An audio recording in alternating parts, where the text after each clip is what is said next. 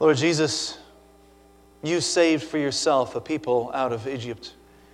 Lord, you have been faithful to save your people all along history. And so we pray this morning that you would have your same power at work, that you would anoint your word to us and teach us.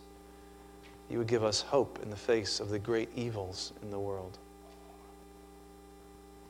Lord, we pray that you would do this by your own strong hand and that we would see your great power and kindness to us this morning. In Jesus' name, amen. Amen. Well, uh, one of my first jobs was at an Indian restaurant in Seattle. I was 17, and uh, it was a terrible place to work, primarily because of the guy who owned it, a guy named Mohammed. Uh, on Friday and Saturday nights, we'd serve about uh, upwards of 200 people, which meant that every table got turned over four or five times. And I was bussing tables at that time. Um, and so whenever someone got up, you know, the busser's job is to clear and clean and then reset. And then, of course, whenever anyone sits down, your job is to water them right away, get them fresh water and welcome them in. Uh, and Muhammad uh, was very insistent that you never have even an inch of water missing from your cup. Uh, Fun guy to work for. I will never forget the one particularly busy Friday and Saturday night. We had, uh, you know, I think waits of like two hours to get in. And I had, uh, at the same moment, one table get up and another table sit down. Well, I can't do both jobs, so I had to pick one, right? So uh, that night, I just figured, okay, well, I'm going to clean the table first and then I'll go and uh, water them later. Turns out, Muhammad was not happy about that. So, uh, what he did whenever he got stressed or angry is he'd come up within a few inches of your face and just start yelling. How dare you? You are lazy. Why are you not working? Uh, you know, he'd say things like, You are slow. You're stupid. You're not doing anything right. You need more training. I was 17 and terrified. Uh, I'd never been yelled at like that, like that in my life. Uh, and so I felt really embarrassed because he would do this in front of all your coworkers and in front of the customers, which is doubly embarrassing. Um, and so, of course, you know, I try and say something to kind of coax him. Okay, yes, Muhammad, I'm so sorry, Muhammad. I'll do it better next time, Muhammad. Um, and I felt bad, but at least I knew what to do the next time. Next time, I need to water the first table, and then I'll go and clean, right? At least I know. So that's Friday night. Saturday night comes, same thing happens. One table gets up, so I need to clean, and another table sits down at the same time. This time, at least I knew what to do. So I went and watered that table while the other table was still messy. But right as I was going back to get the stuff to go and clean the other table, Muhammad comes up in my face again. Why are you being lazy? You needed to clear that table. What is wrong with you? So that moment I realized, okay, this man is crazy.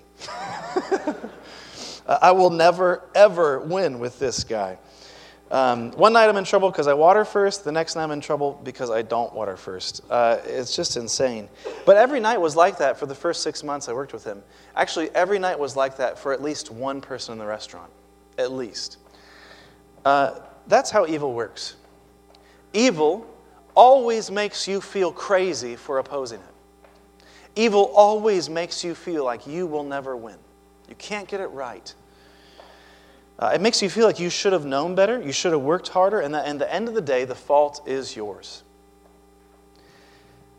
Uh, you know, I think most of you know what this is like. I think you all know what this is like. Some of you work in climates where uh, the, you are only seen as valuable for the billable hours you can produce, or the number of clients you can churn through, or uh, the amount you produce. Some of you grew up in homes like that where uh, you were demanded of constantly. I'm telling you this uh, not because my experience is particularly bad. I think uh, my bad experience is somewhat common. I'm actually saying this because I think all of us have had this experience and will experience this kind of evil and much worse in the world. Much worse. But uh, while we should expect it, what do we do when it confronts us? The fact is, it's very overwhelming. It's hard to know what to do when evil really rears its head. You know, the Bible says that there is uh, not just evil scattered randomly throughout the world, but it's actually concentrated in a person. That we actually have an enemy whose name is accuser or Satan, that the Bible calls the prince of the power of the air. That is to say, that he has infected every single system and authority and power in the world to do harm to everyone and to get you to do harm to each other. That is actually what the Bible says is happening in the world, that we have an evil one who is eager to lie and kill and destroy. But the Bible also says that God has promised to crush him. Amen? God has promised to crush him through Jesus and through his people. God will crush the evil one that has plagued us. So we can't just ignore it. What this means is that uh, evil is not something we can brush aside, it's actually essential to who we are as God's people. Naming evil and fighting against it is essential to who we are. So, what do we do when evil rears its ugly head? How do you hope against that?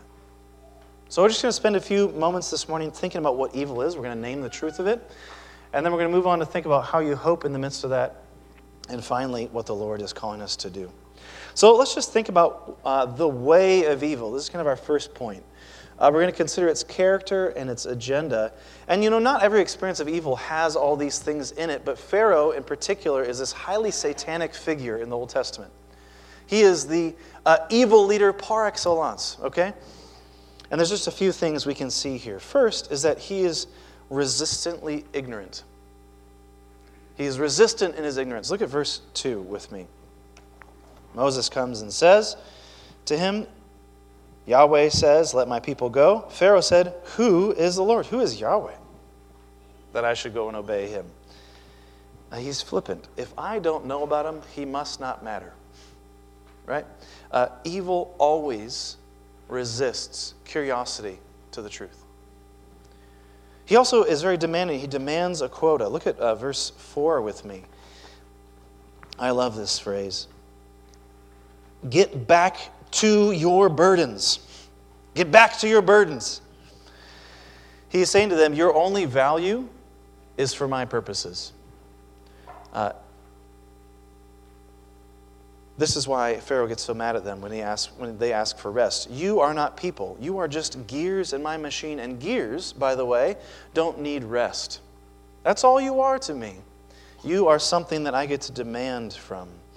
Uh, verses 7 and 8, you see the same thing. Uh, him demanding that they continue to produce even though he supplied no straw. You see, evil always degrades people so it can demand success. That's the way evil works. But third, uh, it works through accusation. You can hear it at the end of verse 8. He says, um,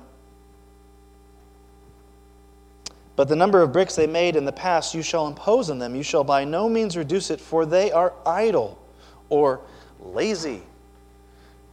He says it again in verse 17 twice, even more emphatically. You are lazy. You're lazy. And that's why you want to go sacrifice to the Lord.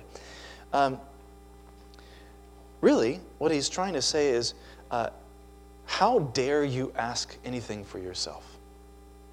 Right? How dare you ask anything for yourself? And because you have, now I am going to take the opportunity to condemn you for it. You see, evil always, always condemns us for the God given desires that we have. How dare you ask for rest and worship? That is selfish. That is lazy. But it's also manipulative. Look at verses 13 and 14. Uh, The taskmasters were urgent, saying, Complete your work, your daily task each day, as when there was straw. And yet, at the same time, they're beaten. The foremen are beaten. That deprives of resources and then punishes you for failing. I don't know if you ever had this growing up, but there was uh, bullies in my school who would come and uh, beat you up and then make fun of you for crying.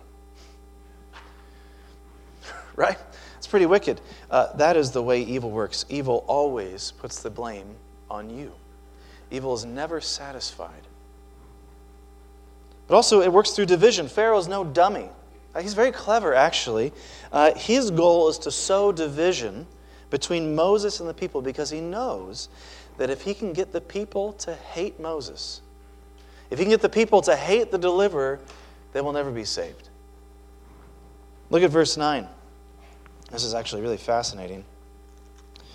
He says, Let heavier work be laid on the men, so that they may labor at it and pay no regard to lying words.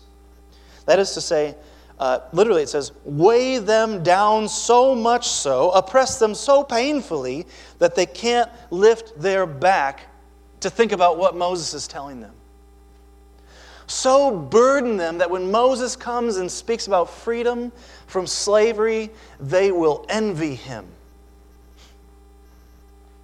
and say, You're a liar. Evil always plants hateful suspicion. Evil always burdens you so you won't stop to hear the truth. That is its goal. And it does these things, its agenda is twofold to use you up and to enslave you. Evil has an agenda to enslave you, to use you up. And that's his goal. In verse 5, he says he's afraid of them growing.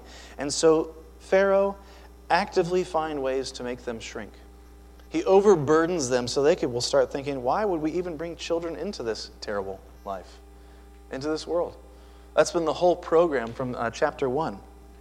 Evil always wants to rob you of hope so it can kill you. That's the way evil works. And it does this actually by convincing you that, it, that you can't win. Uh, you can see this in verses 14 and 15 with the foremen. These foremen are Israelites. They're, they're Israelites who've been put in charge of other Israelites who are making sure that their brothers are performing the duties of their slavery. And they've been cooperating with Pharaoh the whole time. Don't resist, and everything will be okay. They were willing to hope in Moses for a minute, but once their backs are beaten, no more so. And, and you can't blame them.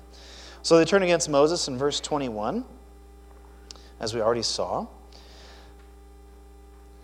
It turns out that um, the way the Bible thinks about sin is like this becoming complicit, as these foremen were, becoming complicit with the evil in your life, signing up to cooperate with evil, is really the essence of what the Bible calls sin.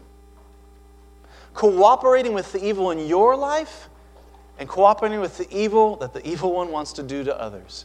That is the essence of sin. And Jesus actually says just the same thing in John chapter 8. Truly, truly, I say to you, everyone who practices sin is a slave to sin. The evil one wants to enslave us so we will give up on justice for ourselves. This is me at age 17. In this job, I guess I'll just have to work harder and make my boss happy. I guess I'm wrong. We agree with evil and believe its lies. We do this. But it gets worse. Once we agree and believe its lies, we begin to treat other people the same way. And so, because we give up on justice for ourselves, we give up on justice for others. Consider Moses' boldness. The whole story, we've had four chapters now of God preparing Moses, walking him slowly, giving him promises that I will indeed free my people. And Pharaoh's heart may be hardened, but I will lead my people out. And Moses finally gets up the gumption to go into Pharaoh, and it, it fails. And more than that, the Israelites come back and say, May God look on you and judge. Yeah, you screwed up, Moses. It was better before you did anything. It's gotten worse because of you. Can you imagine the disappointment he must have felt? And the embarrassment? How ashamed would you feel? So Moses responds in verses 22 and 23 to the Lord Lord, why have you done evil to this people? Why did you ever send me? He says, The Lord has done evil. Evil doesn't just do bad things to us. Evil also is intent on scaring us into silence, scaring us so we will give up. For other people's good, we will give up. I, this is true for me, even in the same restaurant. Uh, Muhammad would do the same thing to me as he would do to other people. But actually, I worked with a number of illegal immigrants. This is true for every restaurant, by the way. Um, I worked with people from Mexico, from Pakistan, from Hungary. Most of his cooking staff were there illegally. And uh, because he was powerful and they were so defenseless, he could treat them as poorly as he wanted. I heard stories. I remember driving a buddy home. Uh, this guy was in particular was from Hungary, and he told me, "Oh man, Muhammad has threatened me so many times that he would report me if I didn't work these extra shifts, if I didn't come earlier and help him with these projects." Uh, this was super common, and at first I was too shocked to confront him. And then I was too afraid of losing my own job. Finally, I just put my head down and just worked and let it go. You see, that's what evil does. It always works to harm you and to silence you on behalf of others. And that's exactly what the Bible calls sin. That's why the Bible uses slavery as a picture of sin. Sin is committing crimes because we have given up on God being able to bring life and justice for us and for anyone else. We've given up. We can't trust that He'll do it. And it makes sense because evil is very confusing and very overwhelming.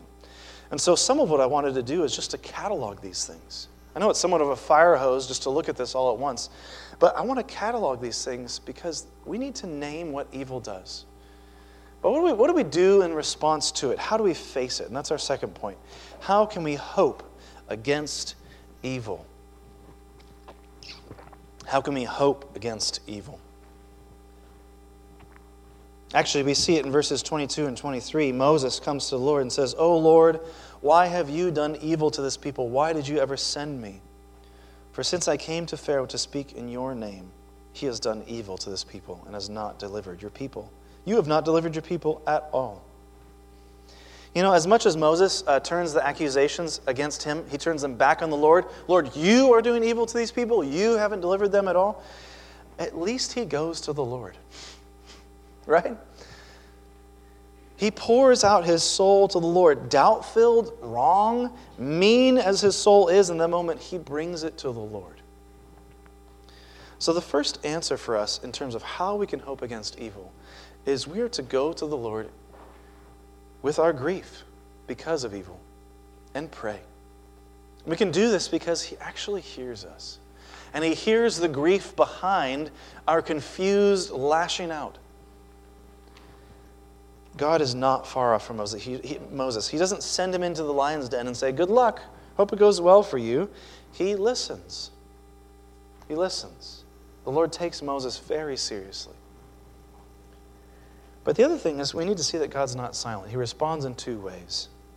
God, it turns out, by the way, is one of the only people in Exodus who stands up for justice, one of the only who's not complicit in the whole picture. And he fights for life, for freedom, for justice for people in these two ways. He responds with a pledge. Look at verse 1 of chapter 6. But the Lord said to Moses, Now you will see what I will do to Pharaoh now you will see what I do to Pharaoh. In fact, a few verses later, you don't have it. Uh, the Lord uses this formal oath taking formula. He says, I swear, I raise my hand and promise you that I will bring you to the land. I think um, sometimes that's all we need to hear. It's just God's promises reaffirmed to us. We just need to be reminded that He has promised, and He's no joker. He's promised to defeat evil, He's promised to do good to us. But He does more than that. He actually responds with power. That's the rest of verse 1. This is actually somewhat ironic. He says, For with a strong hand he, that is Pharaoh, will send them out, and with a strong hand he will drive them out of his land. Um, if you look at ancient documents, Pharaoh, his boast was that he had a strong hand and a mighty arm. Now the Lord says, Oh, that strong hand, that mighty arm, you will use them to free my people. I'm going to flip your evil on its head. But why didn't God just make it a success on Moses' first try?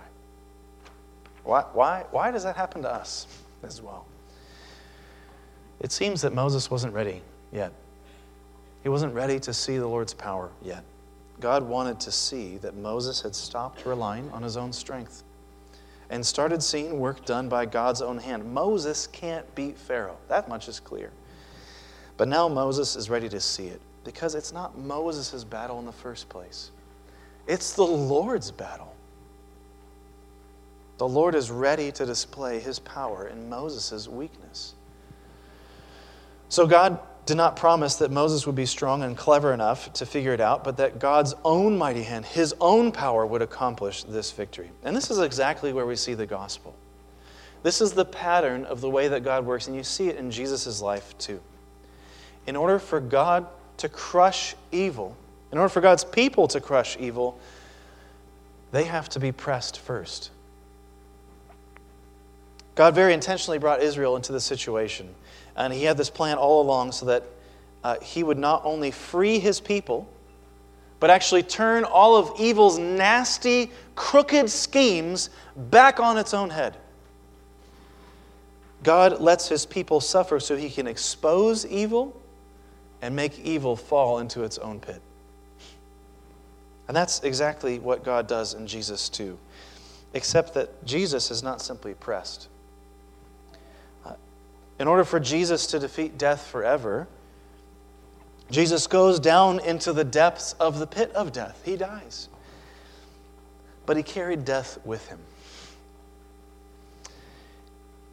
When Jesus died, he made death die. When Jesus was buried, he was burying death's power. Death was worn out on Jesus. And Jesus got back up. That's the double good news for us as we face evil. Jesus doesn't promise freedom and hope from far away. He comes and suffers the same and even worse alongside us. So we can first of all know that whenever we face evil, God has faced it too in his body. Amen? But also, his suffering got the victory. Jesus wore death out. He absorbed it so it has no teeth left. Jesus kicked the teeth out of the dog. It has all bark and no bite. Jesus is the victor. And so now, even as we face evil and suffering, we can go confidently because Jesus has already faced it. Jesus has already defanged that snake. And so we can hope for life and justice and righteousness for ourselves. We can actually hope because it's not our battle in the first place, it's the Lord's battle. He is the first on the battlefield, and He has already been defeating our enemy. And He will win the battle. Amen. But that's actually often where we stop. He will free us. Yes. He will give us all reason to hope. Yes. But what is the hope for? That's the last thing I want to think about the way of God's righteousness. We've spent a lot of time thinking about evil, and we've thought about what it is, how we can hope in the face of great evil through Jesus. But I want to think about what God is up to in freeing a people. What is God's righteousness in this passage? First, he frees his people for rest. You can see it actually in Pharaoh's complaint in verse 5. Pharaoh says, uh, Behold, the people of the land are now many, and you make them rest from their burdens? God says, Yes. That's exactly what I'm doing. Uh, once God does free them, one of the first things He actually does once they're out of Egypt is He establishes a day of rest for them every week. Just imagine how strange and lovely that must have been. Growing up, where your whole life you are always on duty. You're always on duty. You're always demanded of, and then God says to you, I didn't free you to enslave you again. I freed you to give you rest. That's what He made them for. The Lord has actually made His people to spend a day of rest with Him. to rest and worship with Him. He doesn't free them from work. No, actually, what He does is much better. He gives them rest so they can have dignity in their work. God always gives dignity to His workers, and He always supplies what He demands. He always gives more than what He asks for in return. But He also frees them to worship. You can see that in verse 1. Moses says, Let my people go that they may hold a feast to me in the wilderness. That's not just a dinner party, uh, that's, a, that's the word for a, a, pilgrimage or the Hajj. It's an Arabic word, is similar to that. Uh, it's, a, it's a holy feast, it's a worship feast. And that's because worship with God always means food and partying. Amen? Did you know that? We should remember that. Worship with God always means food and partying. That's what it means to worship God. And that's because God likes to have fun with his people. Fun is actually an essential part of your life with God. That's what worship is. It's having fun with each other and with God. And that means that God, actually, in the book of Exodus, the whole first part of Exodus is God working so hard, so hard so that he can free his people so they could have joy with him, so he can dine with them.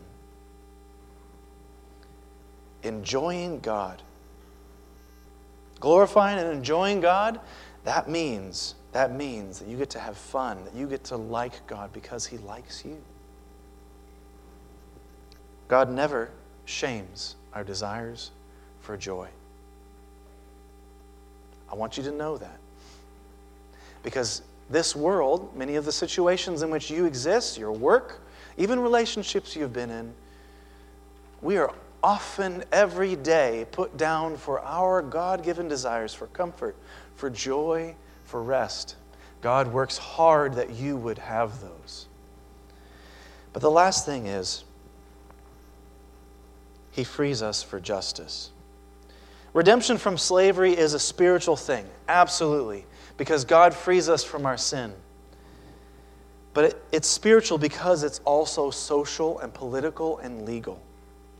God gives Israel a whole new law once they're out into the desert and a new way to set up a nation that protects the weak and the defenseless. Here's, uh, I'll just read you one passage. There's a thousand uh, in the law, in the prophets, even in the New Testament, but here's one from Deuteronomy 24.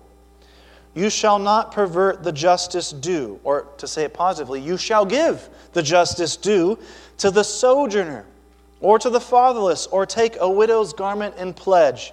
But you shall remember that you were a slave in Egypt, and the Lord your God redeemed you from there. Therefore, I command you to do this. We have to see that this is a political and economic move on God's part. God expects his redemption of people from slavery to affect every corner of Israel's life. In terms of justice, in terms of economy, in terms of their laws. Israel is free to serve God's agenda. What's God's agenda? To work for the good blessing of all peoples. Not just for Israel, and certainly not just for Pharaoh, but for all peoples, for the nations. We, we can't escape that this speaks directly, directly to our day, to the injustice and the impact of slavery in our, in our country. Uh, it should come as no surprise to us that Africans who were kidnapped, enslaved, and then sold as slaves uh, to the Americas would read Exodus and say, This is my life story. They came to know God first as a God who frees slaves in spite of and in opposition to their Christian slave masters. In fact, American slavery was in many ways much worse, much worse than what we find in Exodus because even women and children were beaten, whipped, and raped in America. It is horrendous. And so it should come as no surprise that it was Christians in the 1800s who finally woke up and first started speaking about the systemic evils through slavery.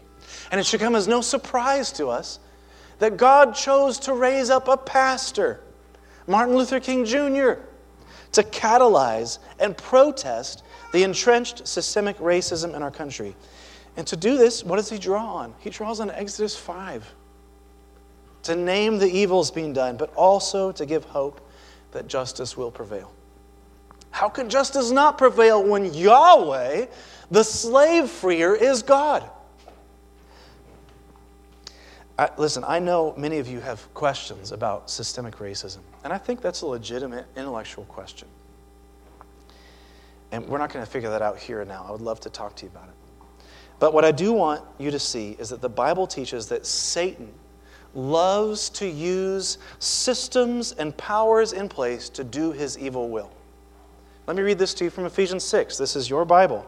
We do not wrestle against flesh and blood, but against the rulers, the authorities, the cosmic powers over this present darkness, against the spiritual forces of evil in the heavenly places. In fact, I think Exodus 5 teaches us that evil is always infecting the systems of society. Always. So when we hear people talking about systemic racism and injustice in America, as Christians, we ought to be the first to listen. We ought to be the first to take seriously those concerns because we know that we have an enemy who is eager to do just that. We ought to be the last to defend and ignore. I'm not saying that settles everything. I'm saying that we are the people who take these things the most seriously. So, what does it look like to pursue justice? Well, in a word, being a loving neighbor.